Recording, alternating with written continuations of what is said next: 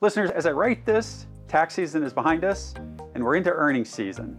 And pardon us, but there's some construction going out behind me, so it might be a little loud, kind of like the markets. It's Monday morning, and we look to be in the midst of some margin calls, some forced selling in the market. It looks like this is being caused by collateral damage done in the Treasury bond market as the markets peaked Thursday morning almost to the minute as Federal Reserve Chairman Powell was interviewed and paid tribute to previous Fed Chairman Paul Volcker's actions in the 1970s to stop high inflation. The market has proceeded to drop almost in a straight line from 45.10 to around 42.75, or almost 5.5% in less than two and a half trading days. The stock buyback window for equities is almost entirely closed right now.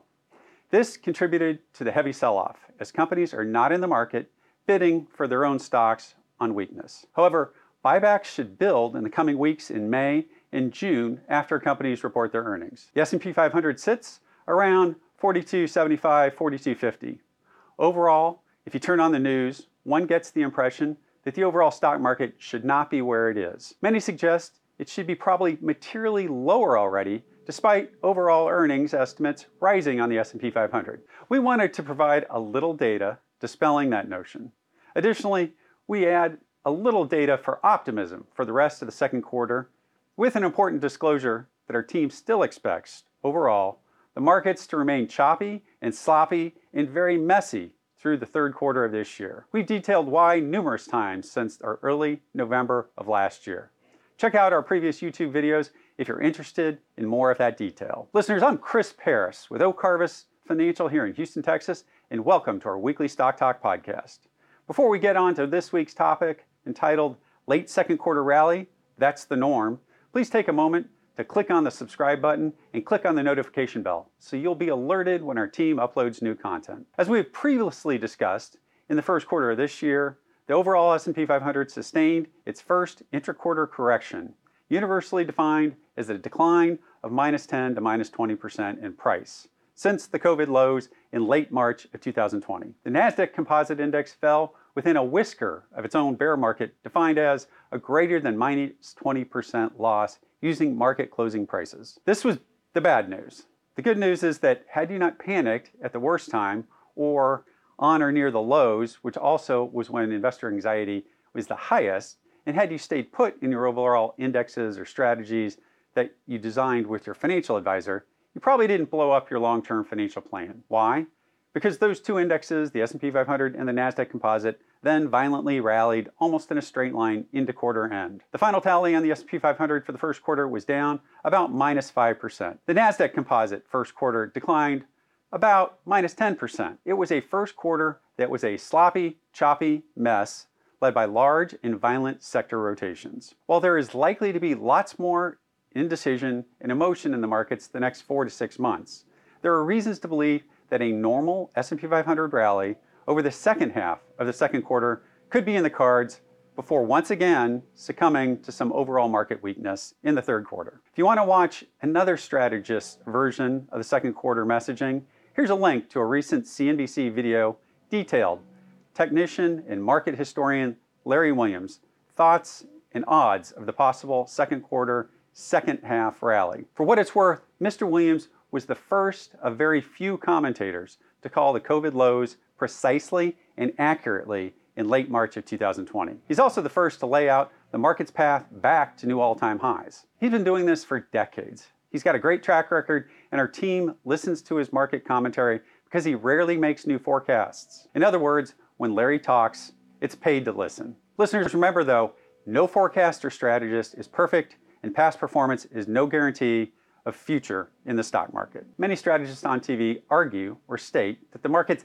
can't rise when the Federal Reserve is raising interest rates or moving forward on QT, which is short for quantitative tightening, or the actions of the Fed shrinking its balance sheet. This, of course, is factually and historically incorrect. You can go to the Federal Reserve St. Louis website and graph the historical relationship yourself, but we're doing that for you. This is a chart showing the historical relationship between the S&P 500 and the Fed's balance sheet. As one can see, post the early 2018 Trump tax cut passage in the first quarter of 2018, the Federal Reserve was both raising interest rates and beginning to net shrink their balance sheet. The stock markets initially sold off hard in the first quarter of 2018, much as they have this year. However, the S&P 500 then proceeded to slowly recover and lurch and grind its way higher to make marginal new all-time highs into the summer of 2018. Of course, the markets then once again succumbed to the Federal Reserve hawkish monetary policy actions in commentary in the fourth quarter of 2018 and declined into Christmas Eve in late December. A second argument one might hear about is that investor sentiment is horrible. We've discussed this one in the past. Investor sentiment is best viewed as a contrary, not confirming indicator in the overall stock markets. Two weeks ago, AAII bullish sentiment hit its lowest level since 1992. This is a 30-year low. Here's the chart. As one can see from the next table, the three-month forward return of the S&P 500 has been positive 11 out of 14 time periods when investors have been this negative emotionally. Moreover, since the great financial crisis ended in 2009, the three-month forward returns has ranged from positive 37.5% to positive about 6%. Taking the low end at a 6% return would yield a second quarter rally and peak back around 4600 plus. Taking the average would push that number well above 4700 on the S&P 500. A third data series arguing for a late second quarter rally is that we are in a US presidential cycle midterm election year. As first previewed last November, midterm years have historically coincided with higher stock market volatility and market corrections. The average midterm correction this cycle since 2009 has been just short of 14.5%. We dropped roughly 13.5% on the S&P 500 in the first quarter, and as of Friday's close, the S&P 500 sits down around minus 11%. Data from Merrill Lynch has the average move from the market's low through year end over the last 21 midterm years being roughly positive 17.5%. Such a return would place the S&P 500 at new all-time highs into year-end. Finally, the fourth and final data series I will mention is one we track in real time. What's that? That's forward stock volatility. That's the cost of insuring your portfolio in future months. That math says that a rally higher, call it approaching 4650, 4700 into late June, early July, which would amount to between 7.5 and 10% as of this writing, requires spot market volatility to reach 20 sometime out in June. That's where volatility was sitting two weeks ago, in the midst of early quarter Federal Reserve hawkish talk, in the midst of Russia continuing to bomb Ukraine, in the midst of early season earnings disappointments by the likes of JP Morgan and Netflix, and as long term interest rates were rising to close to 3%. All of these events took place while companies were locked out of the market from buying back their own shares. A lurch and grind higher in the overall stock market would not be unprecedented over the next two months.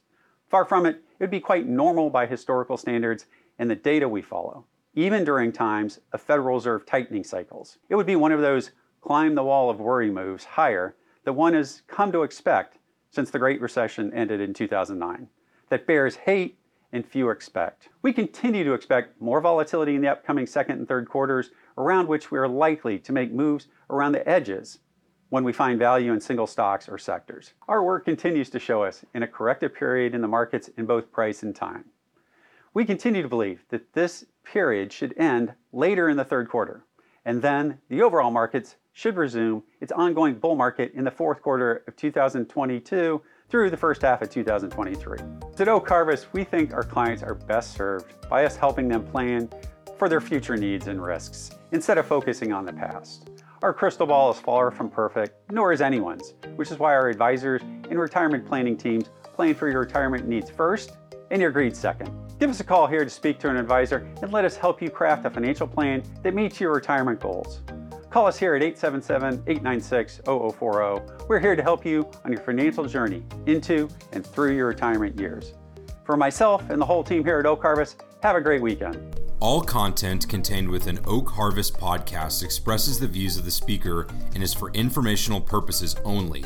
It is based on information believed to be reliable when created, but any cited data, indicators, statistics, or other sources are not guaranteed. The views and opinions expressed herein may change without notice. Strategies and ideas discussed may not be right for you, and nothing in this podcast should be considered as personalized investment, tax or legal advice, or an offer or solicitation to buy or sell securities. Indexes such as the S&P 500 are not available for direct investment and your investment results may differ when compared to an index. Specific portfolio actions or strategies discussed will not apply to all client portfolios. Investing involves the risk of loss, and past performance is not indicative of future results.